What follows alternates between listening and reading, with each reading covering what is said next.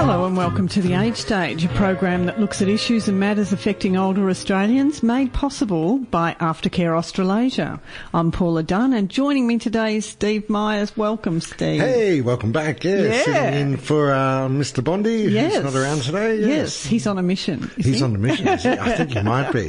How's it going, William? Hope you're listening. Yeah. He must get sick of those jokes. But anyway, I think he's used to it. yeah, actually, he'd have to be, wouldn't he? so, what a week it's been, Steve. It's been Wow. First yeah. the government announcing an overhaul and guarantee in the aged care sector and then now the Royal Commission. Wow. Yes, and as we saw uh, flashing on the headlines earlier Mm-hmm. today, that uh, the dementia people are going to get a bit of a look in Yes. on that Royal Commission yeah. too, by the looks of yeah, and so, uh, they should. Yeah, we'll be talking a bit more about that later. We certainly Yeah. will, absolutely. and we're going to chat today to Craig Gear from the Elder Rights Advocacy Group. Fantastic. Um, so he'll be joining us to give some background on the week's call for the uh, for the Royal Commission. Excellent. And it's also Dementia Awareness Month, as it we I think we is. spoke about that last week as well. And we're going to be talking to Mari Norman, who's regional fantastic. director for Tasmania and Victoria, and she's going to be talking to us about dementia and Dementia Month. And then I'm excited. Paul McCartney, do you know he's 76? It's unbelievable, isn't it? Unbelievable. He was my pin-up boy, I tell you. Anyway. I tell you, he's looking pretty good for his age. yeah, I know. yeah. And and so he's put out a new album. Yes, he has, and it's looking like it's quite a good Yeah. one and a controversial one. There's Yes. a few songs about Trump in there, I believe. Oh, So, really? Well, he's he's got a song "Happy," which I believe we're going to play at the very end of this show. So stay tuned, everyone. Hmm. But first of all, we'd like to welcome our regular visitor, Warren Haynes from Aftercare Australasia. Welcome, Warren. Ah, thank you very much, Paula. Thanks, Steve. Lovely to be here as always. So, how's your week been with whatever's been going on? Well, yes, Yes. uh, Pandora's box is now opened. It's uh, and and I look, I, I guess it's probably a lot of this news and information coming out. You know, we were just talking uh, beforehand about the Four Corners expose. Um, obviously, that's shocked a lot of people. Unfortunately, I have to say that as someone that's been in the industry for a long time. I didn't find any of it shocking. I, th- I think what's astonished me is it's taken so long um, for governments to actually start paying attention to these issues because Yes. they've been around for a very A long, long Isn't time. that usually the way before we get to a Yes, royal it's commission? like- it's like things build up and build up, Yeah. and insiders that know Yeah. the industry know what's going on. Yeah. But it takes something like this to Yeah. make it more public. Yeah. It's like, do you have to get the brick on the head? You know, you know, because it's it's very similar to the banking, uh, the Royal Commission into banking. You know, everybody knew the rorts that were going on, but you know, it, it's like you've got to hit that ceiling before anything actually happens. Yeah, uh, look, I, I think it's also there is a bit of uh, perhaps a bit of ageism going on in the community as mm. well, mm-hmm. where people tend to um, not think that it's as important. I mean, obviously, if it's your family member that's being affected, then it's very important and mm. it's very mm. distressing. But but if it's not right in front of you, there's just an assumption that those sorts of services are being operated properly. I mean, there's as we were talking about, there, there's billions of dollars being poured Yes. into this as an industry. Yes. Um, but I also think that it, as an industry, it probably has got away with, um, you know, not having enough scrutiny because there's a widespread perception that these sorts of services are largely run by not-for-profit organisations. Uh, they used to be run by, you know, uh, me- uh, health services and, and sort of government-funded, directly government-run services. Um, and what most people don't realise these days, and, and over the last sort of 10 years, is that there's been an enormous investment by uh, private, uh, the private sector, uh, with investors and, and the backing of finance um, into this area because they've seen it as being a very lucrative industry to get into. lucrative, really. Extremely. Yeah. Um, you know, again, I was sort of looking at some figures, and I think they were just like a couple of years back, so they're slightly out of date. Right. And they were showing that. Um, well, I did a few sort of, you know, back of envelope calculations, and to me it was coming out as though the operators were um, showing something across the industry were showing something in the order of about 17% profit. Wow. Um, that was two years ago. Gee. Uh, and if you think that a significant proportion of operators operators not-for-profit organisations, you'd think that for the organisations that are operating as a on a, on a for-profit basis, that actually means they're making even more than that figure that I was exactly. quoting. You know, this is an average, obviously. Um, Well, the industry itself is a $22 billion a year, a year Is that, industry. that much? Is yeah. it? Yeah, wow. I mean, that's amazing, isn't it? Yeah, I can't even. No, we can't Imagine that comprehend, amount can we? Yes, Yeah. It- But I watched the program on Four Corners and I, found, I was so sad. It Mm. was just so sad. But what occurred to me was, as I was watching it, um, and you know, there was one particular case where this lady had been prescribed this cocktail of psychotic, antipsychotic drugs, and she was just in a state. Her, fa- her family took her out of the facility and home, and she recovered. And, and you know, she, yes, she had dementia, but she was back to her normal self. Oh, and what occurred to me at that time was the importance, and you'd be able to um, validate this, Warren, of you know, staying in your own home and with your own surroundings and own family, you know, like, um, and having care in home, which is what Aftercare Australasia, um, provide is care in home. And so, you know, keeping people out of these places, uh, where they're being tre- not treated well.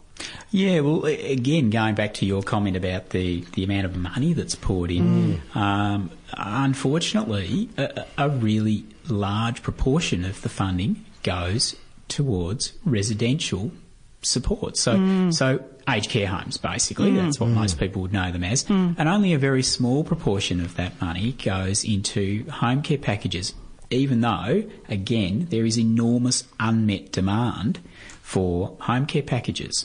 So, What would be the figure for that? Well, look, I- I'd, I'd probably have to come back to you next week to give you an accurate figure. But what I can tell you is that um, uh, I think there was last time I looked, there was something in the order of about sixty thousand uh, people who were potentially going to be eligible for a home care package that didn't have funding allocated. Hmm. Whereas the other side of that, on the nursing home side of things, is that nursing homes are operating at about sort of 80 to 90% occupancy. So they've got 10% of their beds that are actually hmm. not being used on hmm. one side of it and still getting enormous amounts of funding poured into that part of the industry. And the other side of it is that there's a, a great big list of people who um, have been told that they're eligible for a home care package but they can't get any services because they're waiting for the funding to be Yeah. allocated. Yeah. Um, I know one figure that I did uh, hear of recently. People that are waiting for a level 4 uh, package, so the highest level. Mm-hmm. Yes. Uh, the the advice they're getting is that that may take up to two years Well, see, that's for them to get the funding. Crazy. And from what I understand, and we've talked about this on this program before, on one of the various shows I was on once before, I don't remember the exact number, but it's something like way over 90% of people are actually at home, aren't they? Like, Yes. yeah. Yes, absolutely. Look, uh, you know, again, nursing homes. uh, uh, Don't get me wrong. Nursing homes, um, it, it, it's a it's a very demanding uh, sort of environment, Yep. and the staff that work there, the majority of them are, you know, they need to be very skilled. Uh, I think the one of the issues that they face is simply that they don't have enough time in their day to do their job properly. Yes. Right. Uh, but but the uh, sorts of support needs that they're dealing with, uh, they're often quite complex. By the time people can no longer uh, live at home, um, you know, they've often got difficulties moving around. They may have a, a, a more advanced level of dementia. Um, they may well have other complicating health issues.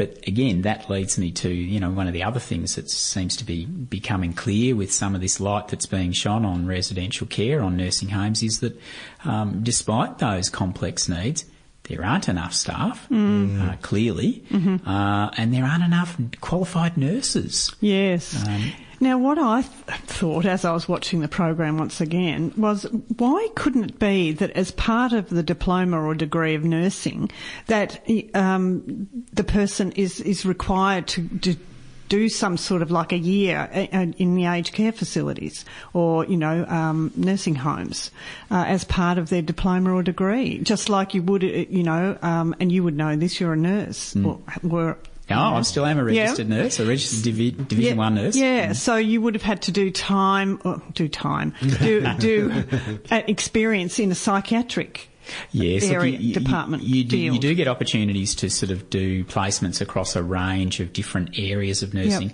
These days, nursing has become more and more specialised, so you don't always get to um, get a sort of a, a, a taste of every sort of discipline within within the broader nursing field. Yeah. Um, but I, I, look, honestly, I, I think the issue is a little bit uh, a little bit bigger than that. Um, uh, one of the problems with with this um, these um, staffing ratio.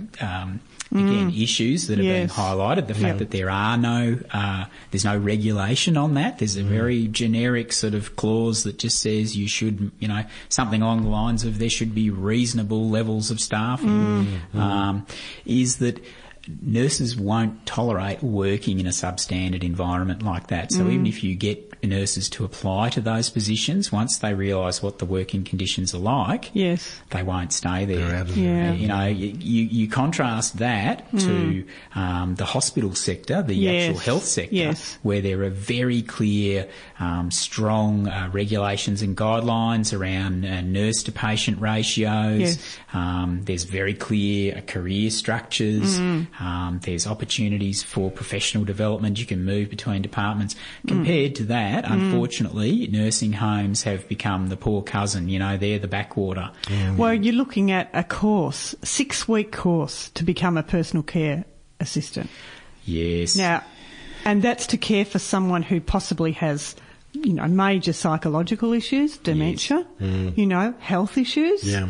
Um, and, and all the other things that go with ageing. Yes, You know, so how can that, it's not the personal care attendant's fault. They've had six weeks training. Yes, Now, yeah. I just updated a recent first aid uh, certificate and just in that, in one day, and just the amount of information we had to learn in that one day Mm. to pass that certificate, it occurred to me, my goodness, a nursing degree would be full on, Mm. you know. Yes, honestly, we get quite a steady stream of um, you know personal carers. They're often referred to, or personal care workers. Yes. uh, coming and applying for for positions with us, Mm. uh, really on the basis that they want to get out of residential aged Mm. care. Um, they often can get um, you know more more sort of regular hours of work. Yeah. working in the aged care homes. But in spite of that, um, you know, what we find is that the ones that really want to care for people, um, they that want to have that time Yes. to be able to do a thorough job and get to know the person and be respectful. Yeah. Um, they, they actually want to do the they want to do the, the home care, Mm. uh, even if it means you know working early mornings, working evenings, Yeah. uh, working weekends. Um, it, it's still more attractive to them, and that's the other thing that happens is that. And again, I'm not saying that, that everybody that works in nursing homes, uh, you know, isn't isn't you know a good person. I think there are it's full of people that Yes, are really trying hard, but the ones that that really have a heart. In the end, they can't stomach the conditions. Well, that's leave. what that's how the program came about. It was a group of people that just could not, from personal care attendants to nurses to Mm. you know uh, doctors, they just could not stay within the environment. So that in itself tells you there has to be some sort of investigation into the environment. Yes, although that said, I, I, my personal opinion is that, that a royal commission is a is an awful lot of money to spend on something that really some fairly basic scrutiny. What will the Royal Commission actually do? do, you- Yes, do you understand well, that question. works? Look, I, the main thing that I understand is that the, the, the Royal Commission, they have powers to compel people to tell them what's going on, Yeah. Okay. whether they want to disclose the information or mm. not. That's mm. really, I think, what we've seen, for instance, in the Banking Royal Commission, Yeah. Mm. is that they, they do have that, that power to do that. But as I said, for people that are in the industry and for um, there's lots of advocacy organisations involved in in this sector now. Um, it really it would be far quicker and easier to just go and have a conversation with them Yeah. and spend the money that that's going to go on the Royal Commission on actually uh, improving the services and, and going over the regulations again. It's uh, because we work in uh, disability services as well. Uh, it's interesting at times to contrast the uh, the approach that's uh, taken, particularly with the Victorian um, disability services um, uh, part of the department, uh, where you know they've they've just recently rolled out a uh, what they call a zero tolerance uh, policy, which is really, really tough on trying to drive out that culture that supports abuse.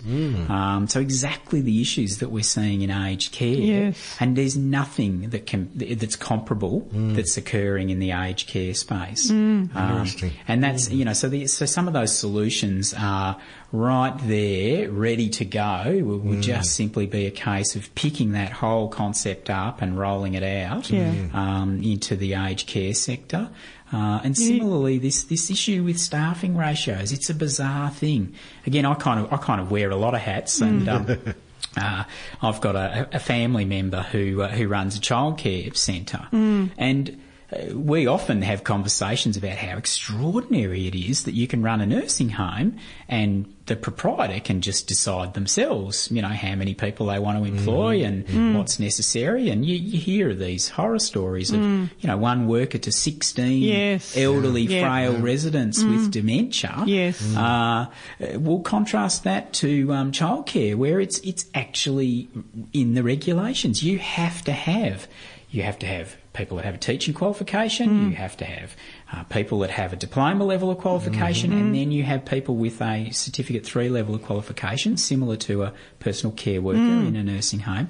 But you actually across the day have to ensure that you have the right numbers of staff. It's it's actually set in concrete, and you can get your backside kicked if Yes. you don't meet those Yeah. regulations. Yeah. Um, and you yet- wonder where occupational health and safety comes into that. then. well, uh, yes, but I think the other thing, I'll go back to my original point, it, Mm. it, there really is almost this type of discrimination against older people. So, Yeah. on the one hand, you've got frail, vulnerable children, Mm. and they get, you know, this very high standard of uh, regulation that says, you know, this is how you have to do it, and if you don't do it, well, you know, goodness me, we're going to come down on you like a ton of bricks.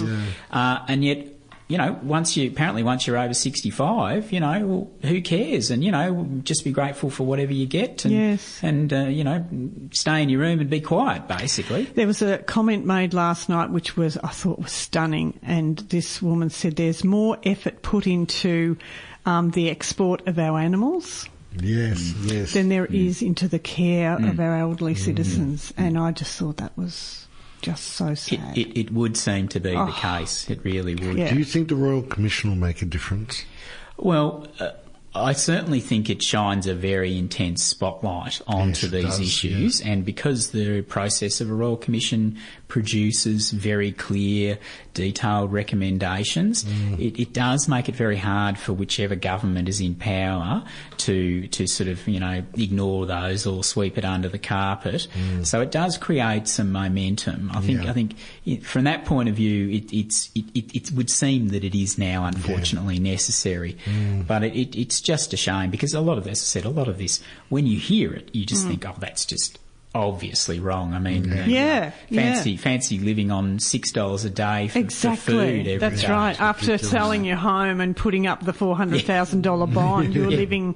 You know, you. th- There was a woman on the program last night, and she woke early. You know, say six o'clock in the morning. It was three and a half hours before she was actually gotten out of bed, Right. Yeah. and she she was in a you know a wet state, soiled, and you know, in the dark Yeah. Yes. because there was not a, the the attendant. There was not enough of them. Well, Yes. that's what they were claiming Yes. to actually get her up. And that's uh, look, that's one of the things. uh, Just to sort of com- compare that to how home care works, um, is that you, you might only get a couple of hours of support a day, but you get the support when you, You want need it, Yeah. yes. So you know, if, Yep. if you're if you tend to wake up at seven in the morning, Yep. well, that's when your carer will, Will be, be booked there. to come and uh, and if- Showered and- yes, and then they're going. And, and and the other thing is they're just there for you. There is Yes. no the ratio is one to one. One. Yeah, that's true. For the don't have to time that they're off there. next Yeah, door absolutely. Yeah, there's no other distractions. So, distractions. Warren, with the Royal Commission, will there be a represented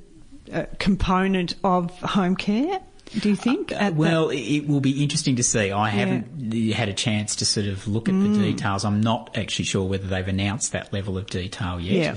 Um, but certainly, uh, again, I'd have to emphasise all of the issues that we're hearing about, all the horror stories, Yeah. seem to be coming from the uh, the nursing home Yes. sector, the residential Yeah. sector. Yeah. Um, and I think there are a couple of reasons for that. I'm not sitting here for one minute saying that, that you know everything's perfect that happens at home. There are occasionally Mm. issues that come up, but it would be, in my experience, it would be extraordinary for them to get to the sort of level that we're seeing in this, you know, in, on television Mm. Yes. and in the news. Yeah. Uh, and that's oh, there's a number of reasons for that.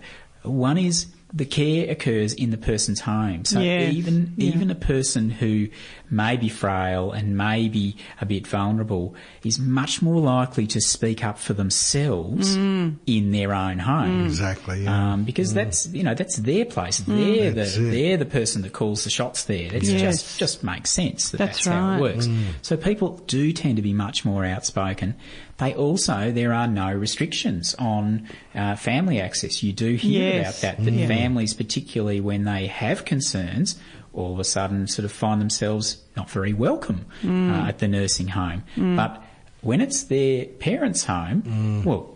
Often they're living there to Yeah. start with, Yeah. and if they're not, they're often in the neighbourhood. Uh, They've got their own key. They've got Yeah, their own that's key. right. They can turn up any Anytime. There's Yep. friends and neighbours. I mean, I, Yeah. I saw a lady just literally yesterday who's starting on a home care package with us, and um, she had a fantastic network of supports, Mm. even though she didn't have immediate family. Mm-hmm. Uh, but you know, just in the space of my visit, she had a neighbour who was a, a, an ambulance officer come Mm. past with his young daughter, and um, you know they exchanged a, a, a present at the gate, which was rather gorgeous. Yeah. Um, and then uh, I had to pop back later on just to check something, um, check a detail with her, and she wasn't home. She was across the road at her neighbour's, and the neighbour saw the car there and came running Mm. Yeah. over to let me know that that's So where the, she was. the network was alerted. yeah. but but what it means is you're very accountable. Our workers are extremely accountable for Yeah. what they're doing. They've got the whole community watching. Yeah. Do they come in come on time? You know, are they doing their job Yeah, properly? exactly. Yeah. It's not hidden away behind walls and gates. Yes, yeah, and nor should it be. And we're going to have to leave it there for this week, Warren. And we were really on a by roll, quickly, Yeah, hasn't hasn't it? it? Yeah, But we could have gone on, for, and we will continue Yes, with next that's week's fine. program. Yes. So thank you, Warren, for um, visiting us again this week, and we'll see you next see you. week. My pleasure. Okay, bye Great. now. So you're tuned to RPPFM, and this is the Age Stage. When we come back, Craig Gear from the Elder Rights Advocacy Group. Always have trouble saying advocacy. It's a Good word, isn't will it? be be joining us to background this week's call for a royal commission into the aged care sector. Mm, interesting. Yeah, it will be Back soon. Yeah. And welcome back to the age stage. And we have a guest with us now, Steve Craig Gear. F- And Craig is from the Elder Rights Advoc- Advocacy Group. There's that word again. there's that word. Well, um, so welcome, Craig. How are you? Good, thanks. That's good. So, Craig, there's a lot been happening over the last few days. There has. I mean, there's been a long run up to this, I think, and there's been a number of uh, either sort of consumer type groups or uh, people raising their concerns uh, for a while. But um, uh, we we've had some action in the pipeline, and we've got quite a bit more action now. So, Craig, do you think the Royal Commission is needed? I do, I do. Um, it's unfortunate, but I think we've got such a complex aged care system, and, and what I'm hearing from our advocates is that um, uh, things like what they saw at Four Corners last night is not um, unusual for them to hear about. Really? Um, I thought but a lot was of this horrendous. is around Yeah. how a very large, complex system works as a system, and I think that's the challenge at the moment. Terrible. So, why do you think it's got to this, to, to this point? Um, we have had a series of reforms that have come in over the last, getting close to a decade now. Um, some of those have been good things, like the focus on trying to give consumers uh, of community aged care more uh, control over what their services are and how those services are delivered and what they want from their services. I think that's a good thing. Yes. Um, when you start to do those sorts of reforms, though, it's sometimes the interplay between those different systems, like my aged care and ACAT services, those sorts of things. The move from states and territories providing services to the Commonwealth providing them. That that's when those sorts of un, unintended consequences start to play out. Uh, so it's always good to stop, pause, and have a look at how can we do this better. Some of the stories, though, last night or on the program on Four Corners were were just you know unbelievable to people outside of the industry looking in, um, and horrifying, especially as we are heading to that age. I mean, it's you know the last place on earth you'd want to be if that continues to happen, and surely it can't. Absolutely. So I, I went to, um, I suppose my, my heart went to that woman who was there, uh, I suppose, singing for the sake of Yes. the Australian anthem Yes. or Faris Rakwa, and Yeah. and that then of having my own grandmother in residential care at the moment and going, goodness, is that what she's doing? Yeah, and that's the other right. thing for me was about the lack of listening to Mm. sit and listen and have a conversation with people. That that uh, that was it is absolutely concerning, and we need to do better. Yes, I think one one of the care attendants quoted that they had one minute to shower a, resident, and so showers weren't happening because they, Yeah, it just and wasn't look, the time um, to shower. How do you shower comes- someone? it- there is a bit there comes down to choice Mm. about someone saying, "Well, look, I don't want to have a shower every day. Mm. Um, I'm quite that." But but for those who want it, to say, "Well, no, they want." They need to have the levels of support, the level of staffing, the staff with the right attitudes, the staff with the right training to be there ready to respond to them. And that, that sort of level of support and service is not right. Craig, I'm curious. Before all this uh, Four Corners show and now the Royal Commission, how much of what was going on were you aware of and your group aware of? Sure. So, so we, so our organisation or the Elder Rights Advocacy in Victoria is actually part of a group called OPAN, which I'm the CEO of, which is the Older Persons Advocacy Network. Um, we've been sort of talking with each other for probably the last five years and, and formed an, an organisation about 18 months ago. And our advocates uh, have been seeing their stuff and talking to us about these sorts of things um, for a number of years. We we actually held the world's largest elder abuse conference in Sydney in February, Right. and we were talking there about the the risks of this sort of thing happening in a complex system. And I think I think um, positively, um, these things are rare. Um, elder abuse happens sort of probably more predominantly sort of outside of residential aged care, but one case of abuse and neglect is one case too many. Yes, definitely. Yes. Yeah. Yeah.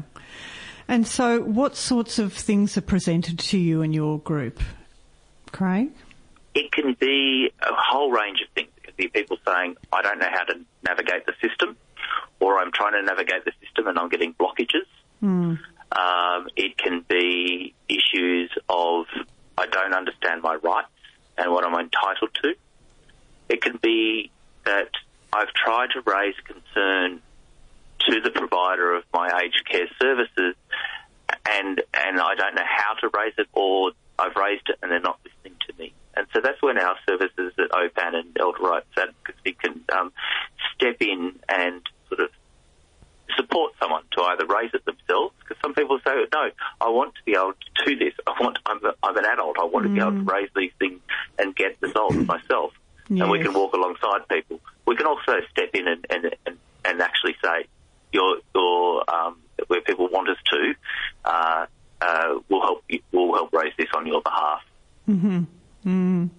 And do you think, um, in your role, Craig, that it, it's that the Royal Commission came because of what the program Four Corners was going to show, or do you think do you think that pushed that along? That the announcement for that, it just seemed to me rather coincidental that the announcement for the Royal Commission happened like the day before the program was to go to air, you know, on the ABC. Yeah, so there's there's slightly a confluence of issues. Yes. Um, I think we did have the really stark reality of Oakden, South Australia, that came up uh, about 12, 18 months ago. Um, and the system has been trying to put in place reform. And I suppose reform and change can never come quick enough. Particularly, and that's one of the things that OPAN is calling for and ERA is calling for, is that we don't want this Royal Commission to stop the action that needs to happen now. That sort of action is about training. That's about allowing people to understand their rights. Uh, that's about having greater access to advocacy services so that people can sta help and have assistance to stand up for their rights. We can't have the Royal Commission be the uh, the reason why those sorts of things don't happen. That's so right, there yeah. was some things happening already. Um, I'm hoping that this might accelerate things. I'm, I'm concerned that it might also slow some of the change that's needed down. So, Craig, do you think that people are generally better off uh, kept at home, if possible, with home care packages and things like that, as as opposed to going into um, residential care? Look, um, I- I'm a champion of community care uh, for the sake of the choice uh, and control that it gives you. However, it doesn't mean that residential care is not right. No, Uh, that's I think both parts of the system. But if we can uh, keep people in safe environments in homes and uh, provide them wrap around the support services they need, I think that's a fantastic thing. Uh, if those things uh, aren't there, I think absolutely residential, but it's not necessarily a, a one size fits all. No. Uh, it's about, uh, again, it's about choice and control. That's the most important thing to have uh, wherever you may be. And it showed on the program that, you know, certainly the, you know, the uh, instances that were shown on Four Corners that they didn't have control. There was no control f- for those No, ex- residents that were exactly. suffering. It Exactly. To be stuck in bed and not be able to get, Get out, out. not have that sort Yeah. of support to do that. Yes, Um, yeah, absolutely hard. horrendous. Yes, yeah. And so, what other things do you, does your organisation um, advocate for, Craig? Sure. So our, our, our organisation is very much on uh, frontline support for individuals. So people can call us on 1800 700 600 mm-hmm. and they can get to speak to an advocate that can give you that advice and support. So we do the information, we do education, and we do the advocacy support as well for individuals. But I suppose because of the stories that we start to hear through that system and people coming to us, we also have the opportunity to take some of those collectively to government and say, we need, we've got a problem in this area, we need to do something about this. So um, that's that's the big thing. We we love getting out there and talking to community groups and having education sessions and having those um, Q and A's with people Yes. to hear hear what their concerns are and help uh, answer their uh, questions and concerns about the aged care system. But Yeah. we're always here ready to respond. Yes, well, that's great to know. And so that phone number again was 1800 700 600, which is a great phone number. Great to- number, isn't yeah. it? Yeah. And, Nice uh, and easy to remember. It Yeah. is. It is fantastic because it is about time people started listening. Absolutely. We're here to listen. We're here. Talk to us first. Thank you, Craig. Thanks so much for that. Not a problem. Thank you all. Bye Thank now. you to your listeners. Bye. You're listening to The Age Stage. I'm Paula Dunn and my co-host today is Steve Myers. Hello. Hello, Steve. uh, the Age Stage is made possible by Aftercare Australasia. And with us now, Steve, we have um, Mari Norman. Uh, it's Dementia Awareness Month. Yes, and that's right. Mari is the Regional Director of Dementia, Dementia Awareness for Tasmania and Victoria. So welcome, Mari. Oh, thank you very much for having me. It's good that you can join us. So tell us about Dementia Awareness Month. What what happens during this time? And I know it's been going for the month of September, hasn't it? Yes, that's right. So, Dementia Awareness Month is Dementia Australia's national awareness raising campaign. We hold every year throughout September. Um, the theme for this September is small actions, big difference, and it'll highlight small actions people can take to, to create a big difference for people impacted by dementia and their family and carers. So we're asking the community to pledge their support by becoming a dementia friend Mm-hmm. and make a positive difference to the lives of people living with dementia. Um, So throughout the Dementia Friends program, we want to transform, I guess, the way we think, act and talk about dementia. Maybe take away some of the stigma that's involved there. Yeah, and what is that stigma, do you think? I think it's um, people are a little afraid sometimes um, that, of the unknown, and, and maybe people have changed and things aren't quite the same, and, and they react in a way that can, you know, sometimes I guess be a little um, uncertain of what, what it is and what what they don't understand. I suppose.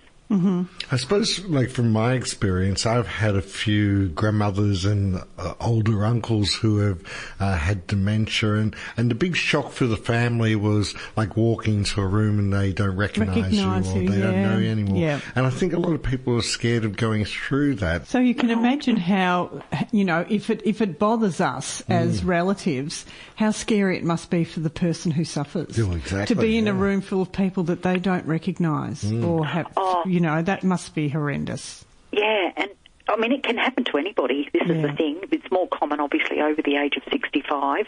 Um, family members can help their loved one by learning as much as possible about dementia. So, by seeking emotional support for themselves as well as having their loved ones access support and services, staying engaged with life and the usual routines and activities, making adjustments as necessary, I suppose, and reassure your loved one that they can continue to live well with dementia. It is quite frightening in that early diagnosis to understand what's going on and how that's going to impact.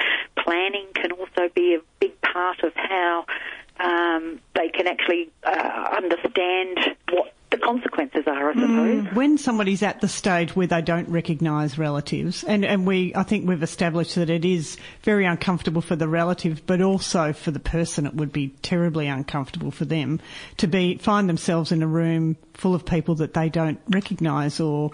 You know, believe they're connected with in any way. So, as a relative, what should we be doing? How should we handle that? We actually have a whole lot of support networks in place where they can actually go and get seek advice. We have a website that has an incredible amount of information that Good. people can go to to seek help. There's uh, there's over a hundred help sheets in all different languages. Oh, languages. fantastic! um, Yeah. where people can actually access information that's actually going to be able to cover a lot of those questions. Yeah, they can ring the helpline at any time with a question as that, and the support services there will actually be able to unpack that for them and give them some responses and, and a way to understand there's an awful lot of support available for families. And we really do encourage people to tap into that because unfortunately a lot of people don't know that that service is there. exists. Yeah, that's right. And and just on that point, you- so we're talking about you know sort of Australian relatives, but mm. imagine coming out from another country, you don't speak English, Yes. and you find yourself suffering dementia. And you, not only do you not recognise the people around you, but you're in a strange country. That Yeah, where's be- this strange place I'm Yeah, in? Yeah, that yeah. would Oh, be exactly. awful. People from CALD communities face difficulties with language, lack knowledge and understanding of the service systems available Yes. to people living with dementia.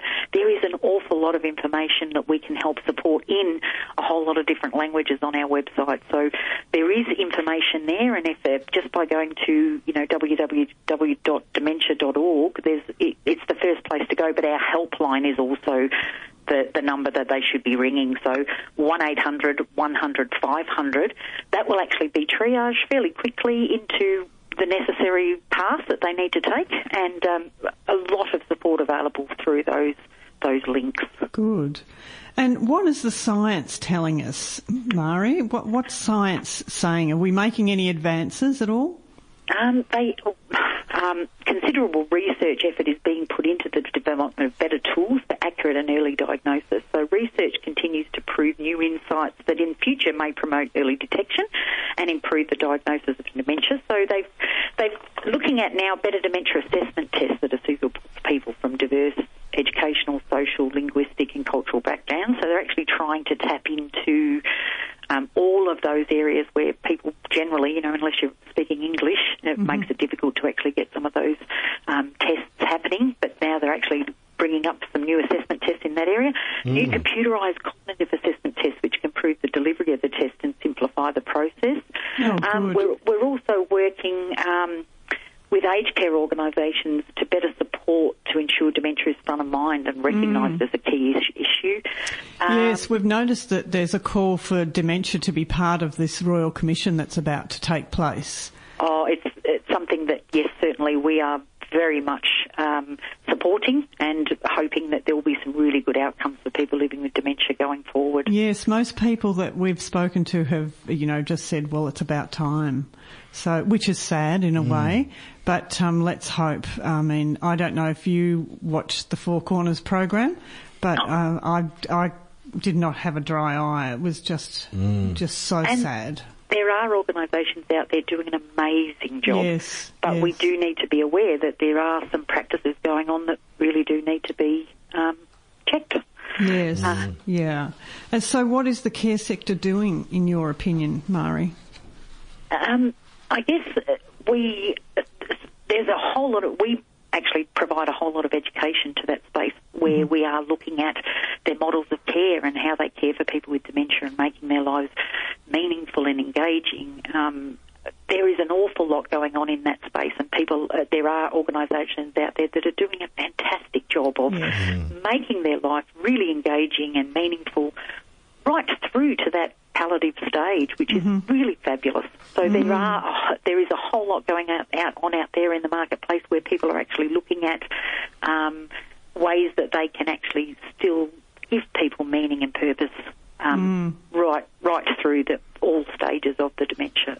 Um, is it true, Mari, that one of the last things to go as far as memory goes is the in a dementia patient is the memory for music?